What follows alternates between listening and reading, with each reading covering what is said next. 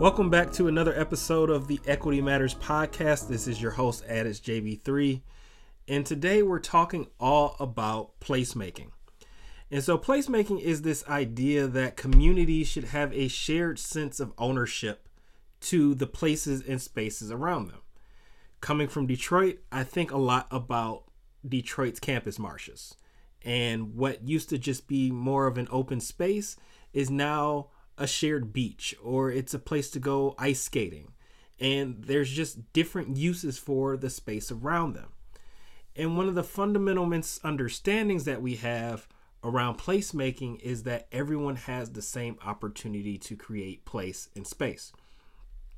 This week, we are talking to Mónica Gutiérrez, who's going to share some of her experience in South Phoenix when it comes to engaging community, what it means to share power, and most important, what is equitable placemaking? So, Mónica, please introduce yourself to the listeners. So glad to have you on the show. Yes. Hi, James. I want to call you JB. It's JB3 since we know each other on Twitter. um, but I'm humbled by the invitation to share my story with your audience. Um, thank you so much. Um, as you mentioned, my name is Mónica Gutiérrez, and um, I'm speaking to you from the ancestral homelands of the Akimel O'odham, the Piipaash, and Tohono O'odham peoples. Um, but beyond a land recognition, I just would like to acknowledge and lift up the southern tribes in Arizona here who are fighting the desecration of their sacred land, resources, and water um, by the building of the border wall. And those tribes include the Tohono O'odham, the Pascua Yaqui, and our tribal relatives in Mexico. Do you so, mind mentioning just why that's important? Because yeah. you know, a lot of folks don't understand the value and the essence that's tied to acknowledging land and acknowledging the tribes that come from those lands.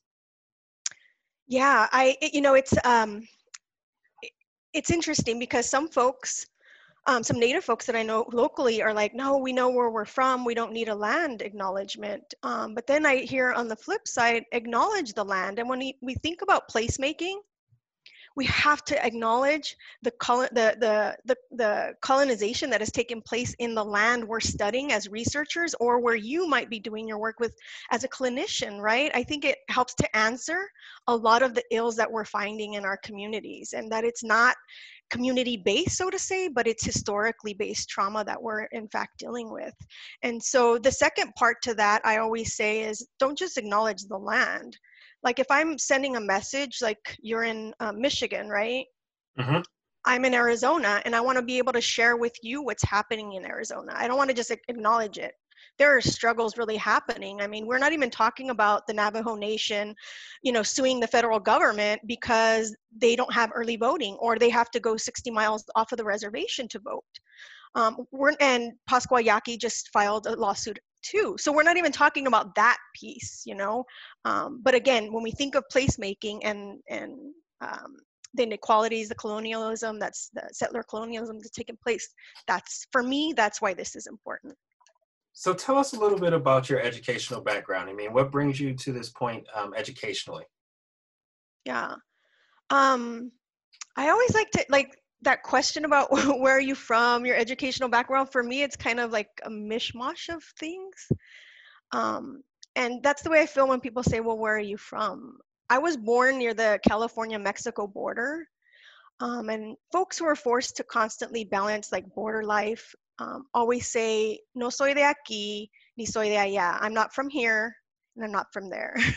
um, so you aren't Mexican enough because you weren't born in Mexico. You were born on the US side. And mind you, I was born like, what, 20 minutes from the border. um, but I'm not American enough because I have deep roots in Mexico, right? So I always say I'm a border kid at heart. And that dual existence for me, being on the US and Mexico border, is where I, I feel like I get my passion and drive. But I do come from a family of immigrants which is why my research is like rooted in displacement and placemaking um, my, fam- my family migrated, my immediate family migrated to the Central Valley in California. Um, and that's where I spent a lot of my time growing up, so to say. So when we think about my educational background, like we have this formal way of thinking of our education and then this um, institutional way of thinking of their education. And for me, I don't know, I feel I like my my the street knowledge I gain better than institutional. One definitely informs the other. So I I hear that. Um, in many ways, I feel like I rely less on the book smarts of things. Like it's helpful to get indoors, but to be able to navigate those spaces is actually really the street smarts. So if we think of the institutional piece, um, I uh, I left home um, and moved to the Bay Area where I studied um, La Raza Studies and Industrial Design at San Francisco State University. Now, like, you know, when you go through these things like a major, you pick it in undergrad, you're like, I need to get out. I just need something. And then I realized, like, now as I'm moving through the process and living life more than in my undergrad, I realized um, La Raza Studies really taught me how to critically examine injustices in specifically the Latina Latino community, right? Um, and then people are always like question mark when I say industrial design. But it gave me the lens to see how the injustices are manifested through the built environment. And even if the things we think about are made, that's also comes with injustices, like the things we, we materially handle on a daily basis. Um, so I am so thankful for those having that that foundation. So tell us a little bit about what you're doing currently. I know there's a certain fellowship that you're involved with, and I'm secretly jealous, but I like watching from the side. Um, so the other piece of, of what I do is my involvement with the Health Policy Research Scholars Program that you mentioned. It's through the Robert Wood Johnson Foundation. Um, and the program brings together scholars who are considered underrepresented in their field and from dif different disciplines um, across the US. Um, I honestly can't say enough good things about this program um, and to have been chosen to share the space with so many like brilliant scholars is beyond what I ever imagined my like educational experience to be. Um, I never even thought about going this far to be honest with you. and I think that's true for many of us. Um, I mean, before the fellowship, I was funding my doctoral program on a shoestring budget because I didn't know any better, right? I just knew I needed to get this degree um, and that's how i made it through academia. Like even in my undergrad just putting things together maybe a couple loans here a side hustle here. And you know when i first started the doctoral program uh, my ho- cohort mates they were um, buying all their textbooks and i'd be borrowing them from the school or public library or i'd be down in the basement um, for the textbook reserve that the uh, uh faculty member puts on reserve and you can borrow it for two hours. So there I was like hustling, trying to get it done. Um, and they were paying for a stats tutor. I was going to the library, um, working with a, I think it was some graduate guy um, in engineering. So needless to say, he didn't even speak the same mathematical language as social workers, right? So then at some point I thought to myself, oh my God, I've hustled as much as I can in this academic game. Game over, Mónica. Like you just call it call it already, right? And um, then this fellowship hit. And I just, you know, when you just throw a Hail Mary and you're like, close your eyes and you just do something and you just don't even think twice about it. Um, but luckily I made it through the process and was um, was asked to be a part of the program. And it's funny because this is how bad imposter syndrome is for us. Like I got the email saying you're accepted into the program and I literally responded and was like, Yeah, you know, I don't think you sent this to the right person, but I want to let you know so you can send it to the right person and let them know. Um, but, anyways, I got an email back a couple days later and they're like, No, we got the right person. You are in, you know, accept it. So, but it's been beyond my wildest dreams, quite honestly. I'm so glad they were able to affirm that you were the right person because you could have very well sent that email and never looked back, right? It was just like, this wasn't for me. I'm so sorry. Going about your day back to the basement to the textbooks reserves, right? Yeah, exactly. Yeah. Let's talk about placemaking. Do you mind defining it for folks who are not really engaged in that space? Yeah. Um, I always try not to be too pithy about it. Um, you know what I mean? So it's it's kind of like rooted in the understanding of the the politics around placemaking and my work focuses on um, people in the community in south phoenix arizona. Um, and south phoenix is a place just like a lot of communities across the us under resourced governmental policies have led it to be um, have no political representation so to say no political power. They desecrated land creating dumping sites. Literally, the dumping ground for the city is in South Phoenix, like where we go dump all our garbage all around. So, so my my research focus is on light rail expansion that the city wants to um, place in the heart of this neighborhood. Um, and the neighborhood wants infrastructure. They want um, transportation dollars to be spent on, you know, potholes, abandoned buildings, teacher retention, all these other things eh, beyond this light rail. Um, and as people, as I talk to people and move around the community, people say, call it this big silver clunk of metal going right through our, our the heart of our neighborhood. Um, so there's been several city council meetings. Anyways, long story short, it's getting done. Like physically right now, we can see metal barriers going up to indicate that this area can no longer be utilized because it's set for the light rail. So that's really what what I my dissertation, so to say, is looking at. But I selfishly have been really delving into the literature. I, I feel super privileged to even say that honestly, but I've been looking beyond surface power um, and the relationships in South Phoenix. So my work focuses on um, power as a social structure that is distributed amongst the privileged and wealthiest groups. Something we already know, right? But how do federal, state, and local governmental policies, like how do they impose their power on low income communities of color through laws and legislation? I find that the main objective of legislation and legal decisions historically, um, and the structure of law, let's just call it what it is, is to define what legitimate, legitimate property is. Um, and I mean like physical property and material property. Um, and I can't help but think lately about the way government has viewed humans as property, um, thinking back as far as, you know, how uh, dating back to Black and Indigenous bodies being captured and enslaved first and foremost, right? But then if we think about the social welfare system, I mean, we uh, we call children who come into the system wards of the state. We talk to uh, we talk about people um, justice justice involved individuals as property of the state and federal government until they're deemed um, deserving of release. Um, and we know that brown and black folks are overrepresented in both these systems, child welfare and criminal justice, right? So this is not by accident that we're calling them property. Words have meaning and they matter, right? And so right now I'm really looking into that that piece because we can't just say the problem is this light rail. No. There's a reason why people don't trust the government right now and don't trust people making decisions for them instead of with them, right? You brought up so many things that I want to like expand upon, especially when you mention like power and politics, like they go hand in hand in the sense that we often and I and I work in government, like I work in state government, so I understand that mistrust. And we don't take the time to try to share power. Like it's, it's just not even considered. It's really a matter of you'll do what I say. And there's a lot to be said about the power that exists within community. And what is also we should mention is the fact that the power to do a thing is often removed from community. Like we realize that community has assets that they can be built upon, but what we don't do is actually give them the tools to leverage the assets that they have. And so, talk to us a little bit more about the relationship between politics and placemaking, because it could easily sound like, oh, you know, politicians are making one decision that impacts one small community, but like you've mentioned, it's really bigger than that. And there's a long historical context that exists with it.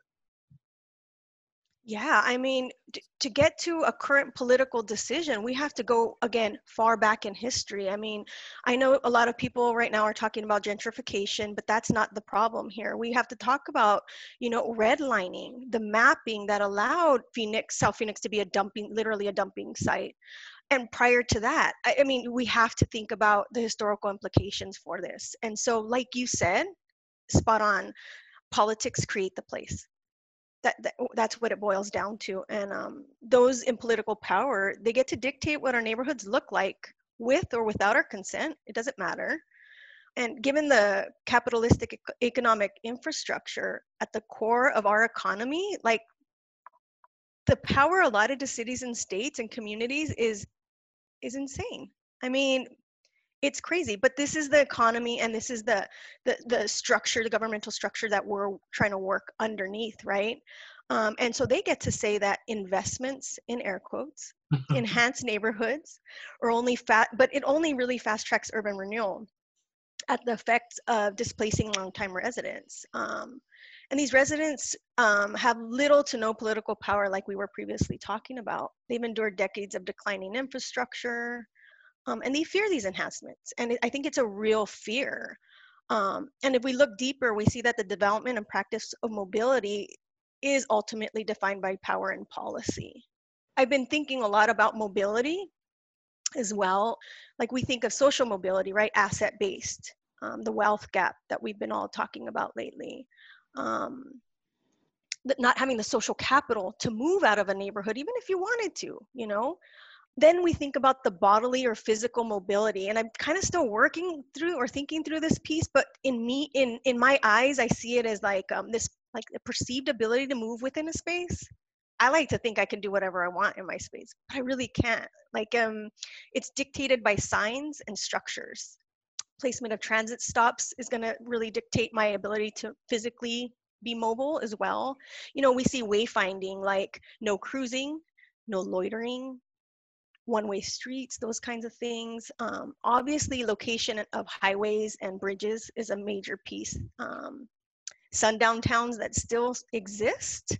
Residential parking permits is another one. Um, pavement marking. So, anyways, this idea of bodily mobility um, is really something I've been thinking a lot about, um, and how we perceive the ability to move within, you know, our neighborhoods where we choose to to live or are forced to live. Yeah you know, it sounds like a very similar conversation as to like my experience going home. And home for me is Detroit. You know, I would go home, I would go downtown, and the downtown that I remember as a child is very different than the downtown I see as an adult. You know, there's white people walking their dogs downtown. Like that's something I've never seen before. There, you know, we've got the Quicken bus. Uh, it's like a little subway type deal that goes through the city. I'm like, what is this? And when you start to see things you know, you talk about Cass Corridor, where there was like this large displaced homeless population, and now don't even know where they are. You know, I don't know their names, but I can still see faces like from my childhood and memories. It's like we made decisions to uproot people in their community. And when I talk about community, I often think about the fact that it's much more than just location. It's about your values. You know, it's about your affinities. It's the fact that I've created a social network of community people that I, I can talk to. My social supports are here. When you take people out of their community in that way, you know, you you create an even more inequitable system than what we had to begin with. A hundred percent. I mean, as we look at Atlanta, you know, and I think it's their the MTA transit system and how that all went down. I mean, it's just it's happening all over. I do think that you know you make place wherever that is, right? And so another thing I want to talk about um, the social determinants of health, which is like you know the public health thing. Everybody talks about it, but I really had to like break it down for family because what we ended up seeing is that there's downstream problems that exist because of the social determinants of health. Like we can tie it directly to health outcomes. Could you talk about that relationship when it comes to placemaking and how it impacts individual health? Yeah, that's a that's a good question. I always like the upstream downstream parable. Um, mm. it's so critical, right? Um, one of the things that um, I've been thinking of beyond structural determinant or beyond um, social determinants of health is structural determinants of health, which is very relatable to to this conversation as well. So one thing I I get a lot of pushback from folks. Um, I want to say that I'm not against transit or progress. Okay. I'm not. Um, but we have to work on shifting power and the way we were talking earlier. You have to think about what does power mean and the differential that folks in south phoenix experience and are portrayed as victims. Like i don't want to do that. That's not my research or my conversations about my work. I never want to make the community be seen as victims or lacking agency like you said earlier. They hold innate power they know what's good for them. They don't need some folks coming in and telling them they need a light rail system when they're not asking for it. But I think that it's essential to acknowledge space and the visual and sensory shift that is altered or eliminated by urban revitalization, right? So we should think about the impact altered landscape has. Um, and because I focus on Latina and Latino residents in South Phoenix, what happens when local um, services are gone? So we think of barbershops, yerberias, which are like holistic, you know, natural shops. Yante, yante, uh, sorry, llanterias, where you go get your tires. um, panaderias, where you go get your bread. Bars and restaurants, like those are all. They look different. They could still be there, but they look different. And um, I love this quote by Mark Davidson. He's in the School of Geography at Clark University, and he says communities and people can be displaced. That means unable to reconstruct place without spatial dislocation, just as much as they can with spatial dislocation. So uh, this means that you can be in a space and still not feel like you belong. Um, and this is devoid of obviously being physically pushed out somewhere. That makes me want to jump on like the whole inclusion, the idea of inclusion, right? Because just because you've invited me to the meeting and now you've documented that I'm there, like you're being diverse, but you've actually never even mentioned the fact that I'm there. You know, you never asked, what do I think? You really just needed me to sign in because that's going to tie you to some grant dollars or, you know, it's a reflection of the research you're doing. And so I'm glad that you mentioned the fact that you always want to put community first because I feel even in like the practitioner side of things, we think that we're doing a good service when in fact we're doing the opposite because we're not actually taking the time to engage community in a meaningful way or to really listen you know that mm.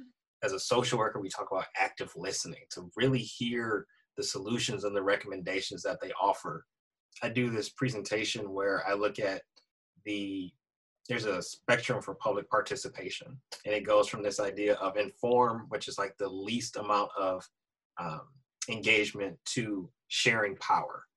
And so sharing power to me are like, you know, two kids in the meadows frolicking, like we're happy, we're together, we're moving forward, progressing together. And that's where, you know, it, in a utopic society, that's where we would all be. But at minimum, we should be consulting community and hearing and taking notes to the things that they're saying. And then I'm glad we talked about power because power would say, even if I work for the state health department and you're bringing me an issue about transportation, I have enough influence to go talk to somebody in transportation and say, hey, this is a problem that's come up in my space. Now this is a joint problem of ours to solve. And so as we start talking about solving, let's talk about the solutions that you see within placemaking. I mean, we could talk about some of the innovations, but really, how do we reach equity in that? That's a good. I would love to see that presentation. If you ever have do that and are live streaming, please invite. I would. I love to hear social workers talk about that kind of stuff. I got you covered. All right. So how do we? What the question was? How do we describe the solution? Is that what you kind of said? Mm-hmm. It's not that simple, but Actually, nothing we do is simple. All right. Um, but I think government needs to make decisions with communities, not for communities.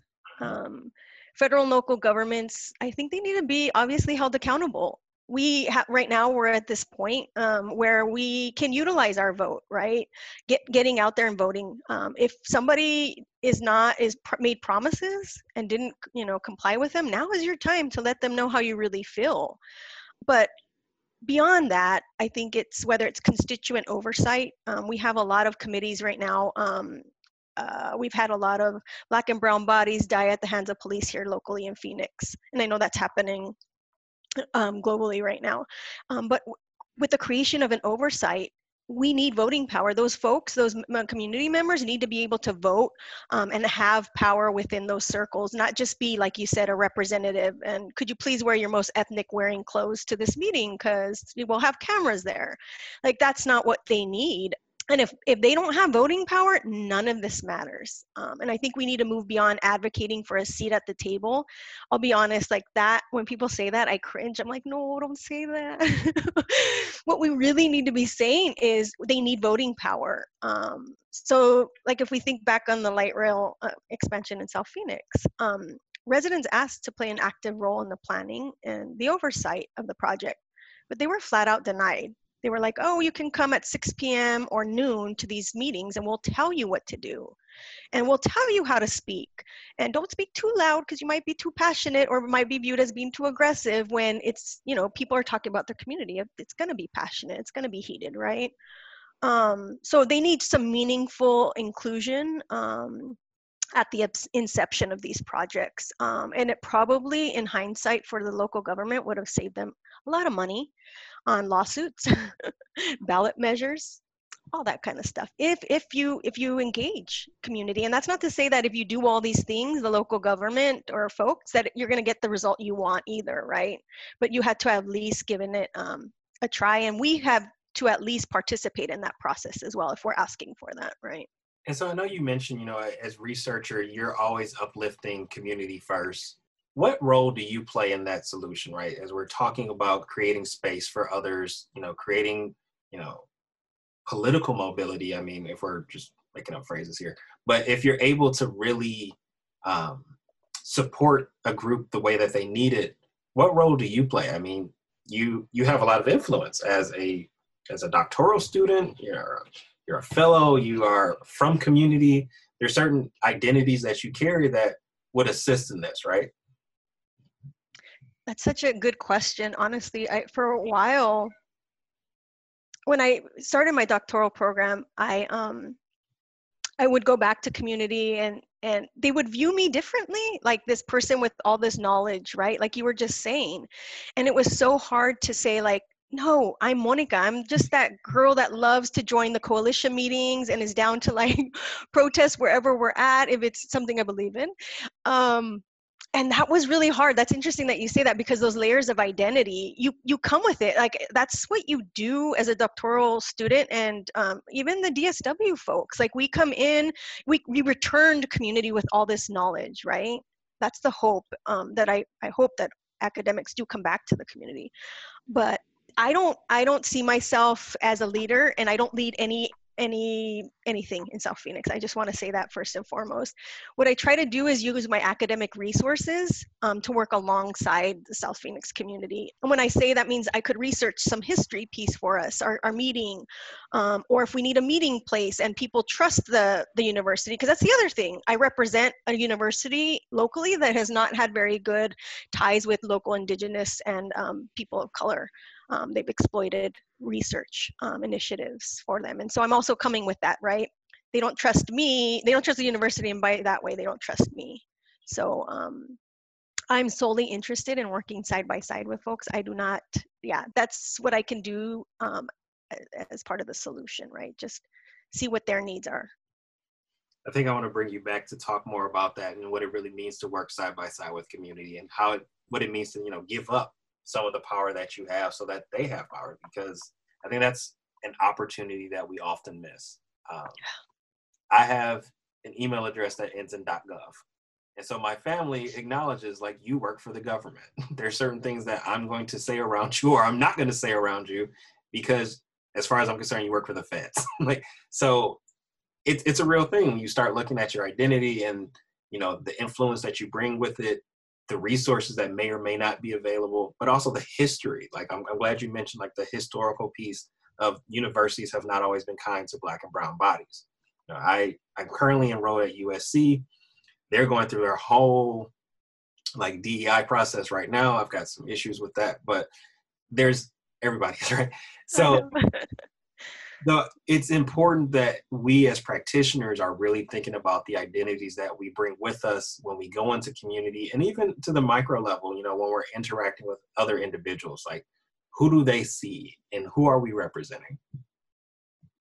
Yeah it's true and i you know you talk about all these universities doing uh, dei work right now and it's uh it's tough. It's tough. And I, am sure you've experienced being called to join some of these efforts locally. And um, yeah, some of it's like, you know, I need to really focus on community rather than some performative measures that may not, you know, might hurt me actually. It might put me in danger because I'm really going to tell you how it is. You know, I talked about that border thing that I have.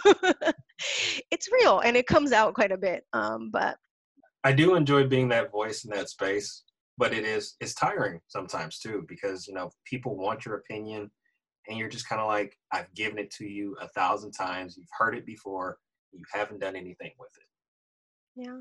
Or how about how about when you were that prior to all this happening, you were that sounding board was talking about equity all the time, and people be like, "Oh, here he comes again." And I would get that in my classes all the time. I'm like, "Well, if you're not doing it, you got a problem, and if you're not centering race in your research, then what are you doing?" Yeah. Yeah. You know what I mean? And I cannot be, you know, I can't. We should, you know, people of color should not be the only ones driving equity. Like that's the craziest piece to me. We should not be, you know, the only ones. We should our counterparts, our white counterparts, should feel just as responsible. Let's wrap up the solution, right? You know, okay. what are some things that others could be doing, or better yet, not doing when it comes to placemaking? Hmm. I would like to say that I have hope for for. I mean, if we're thinking of social workers, I have hope. I think that we're moving as a profession in a direction. I don't know what that is. I just feel like we're gonna we're not gonna be the same after this. I, I have you have to be hopeful or else it's all for nothing right? Um but i like so i was listening to the podcast with um, was it jabri harris? Jabri yeah. Yeah. So he reminded us that all politics is local.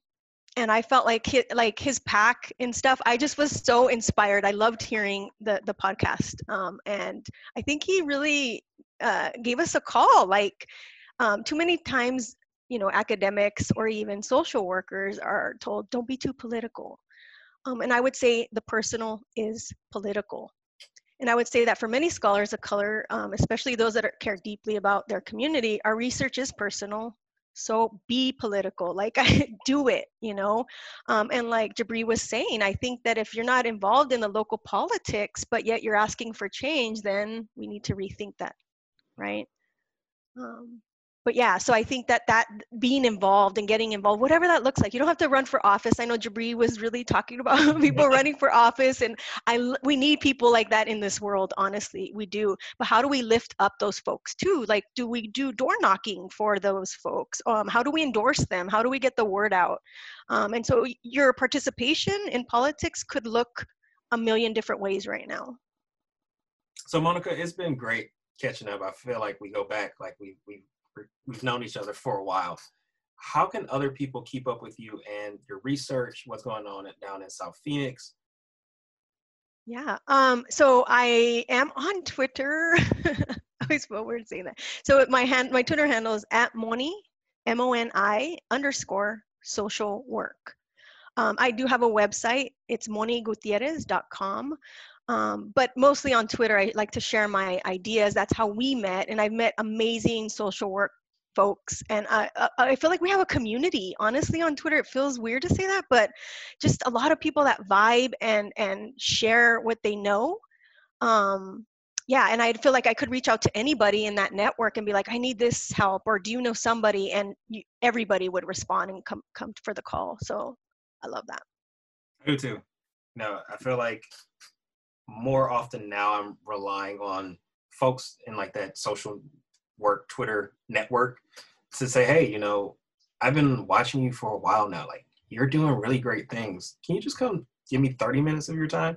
And people are really excited and eager to have that opportunity because I think in many cases as social workers, we're constantly going to the next problem, trying to fix the next thing. We don't often take the time to not necessarily celebrate the work, but really, you know, amplify the hard, good work that we're doing. Yeah, and I think that um, for a lot of us, putting our, ourselves forward is awkward, right? That's not the communities we come from. Um, and so uh, white folks do it all the time. So we should just be like, you know, putting ourselves out there as much as we can um, and making sure, like you're saying, our voice is heard and that social workers have a platform like this for, you know, social workers of color to say, this is what I'm working on.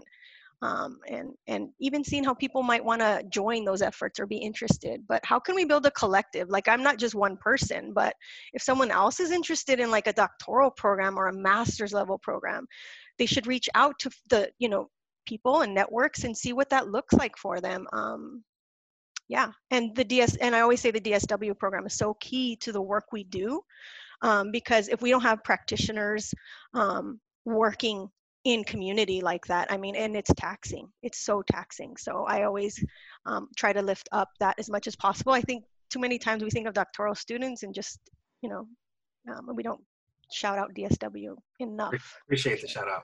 Yeah, honestly. Yeah, we're out here. You are you, and I met so many amazing people. And when I talk about community, they're like, "I hear you, I feel you, and I see you." And that's those are the most rewarding conversations I have with folks. You know, um, who are actually in the front lines um, doing it. Oh yeah. Well, Mónica, it's been great. I appreciate the time. I'm wishing you continued success on your doctoral journey with Robert Wood Johnson Foundation, that fellowship program, and also just the future that is to come, especially you know with you leading the helm of the work that you're doing. Likewise, thank you so much. I really enjoyed this conversation. First, I'd just like to thank Mónica for joining us on the Equity Matters podcast. Realizing that she's another one of the people on Twitter that I was able to convince and persuade to join me on the podcast. Um, please support her in the work that she's doing. Please visit her website, follow her on Twitter. I think there's a lot to consider when we're talking about placemaking. Next time that you're out in your own community, take a look around and look at your built environment and look at the way things are represented. I recall growing up um, hanging out on the east side of Detroit. Anybody that knows me knows that I am a firm West Sider, but all of my family lived on the other side of town. And I was able to look at the stark differences on one side of Alter Road and the other side of Alter Road. And so next time you're, you know, out and about when it's safe outside because there is still a whole pandemic outside, take a look around and just observe the place around you. It really didn't even dawn on me that we are celebrating our 20th episode. And so, for something that started off as an idea at the kitchen table to go from just a few random thoughts that I had that I was able to record to being able to solicit people that I admire and respect, 20 episodes I think is a lot. And I am ever grateful for anyone who has responded, even if you didn't hop on the show, you completed the survey, you've provided input. Thank you all. Uh, I view you all as trusted advisors in the work. I mean, we've had conversations at this point. I actually just got off the phone with someone I follow on Twitter, and we were just talking about what it means to do the work and doing the work. Little hint there. But I'm ecstatic that we've made it this far, and I'm so excited for the things that we've got planned for the next year. Also, please follow us on social media. We are on Instagram. That is Equity Matters Podcast on Instagram. As you all know, we post content on a regular basis to really support the podcast, support some of the topics that our speakers are talking about. Just an event that you didn't happen to listen to the entire episode. We've got definitions, we've got quotes that we pull out, just different excerpts so that you can stay engaged even if you don't have a chance to listen to the episode. I'm hoping in 2021 we can reveal a few other places that you can stay engaged. But in the meantime, I hope that you all have a great and safe holiday. Whatever you celebrate this season, I hope that you are surrounded by people that you love, people who love you, and that you return in 2021 thinking about the ways that you can make society more equitable. When we start talking about the new normal, that's what I want you all to consider I want you to think about how you can prove and you can demonstrate that equity matters.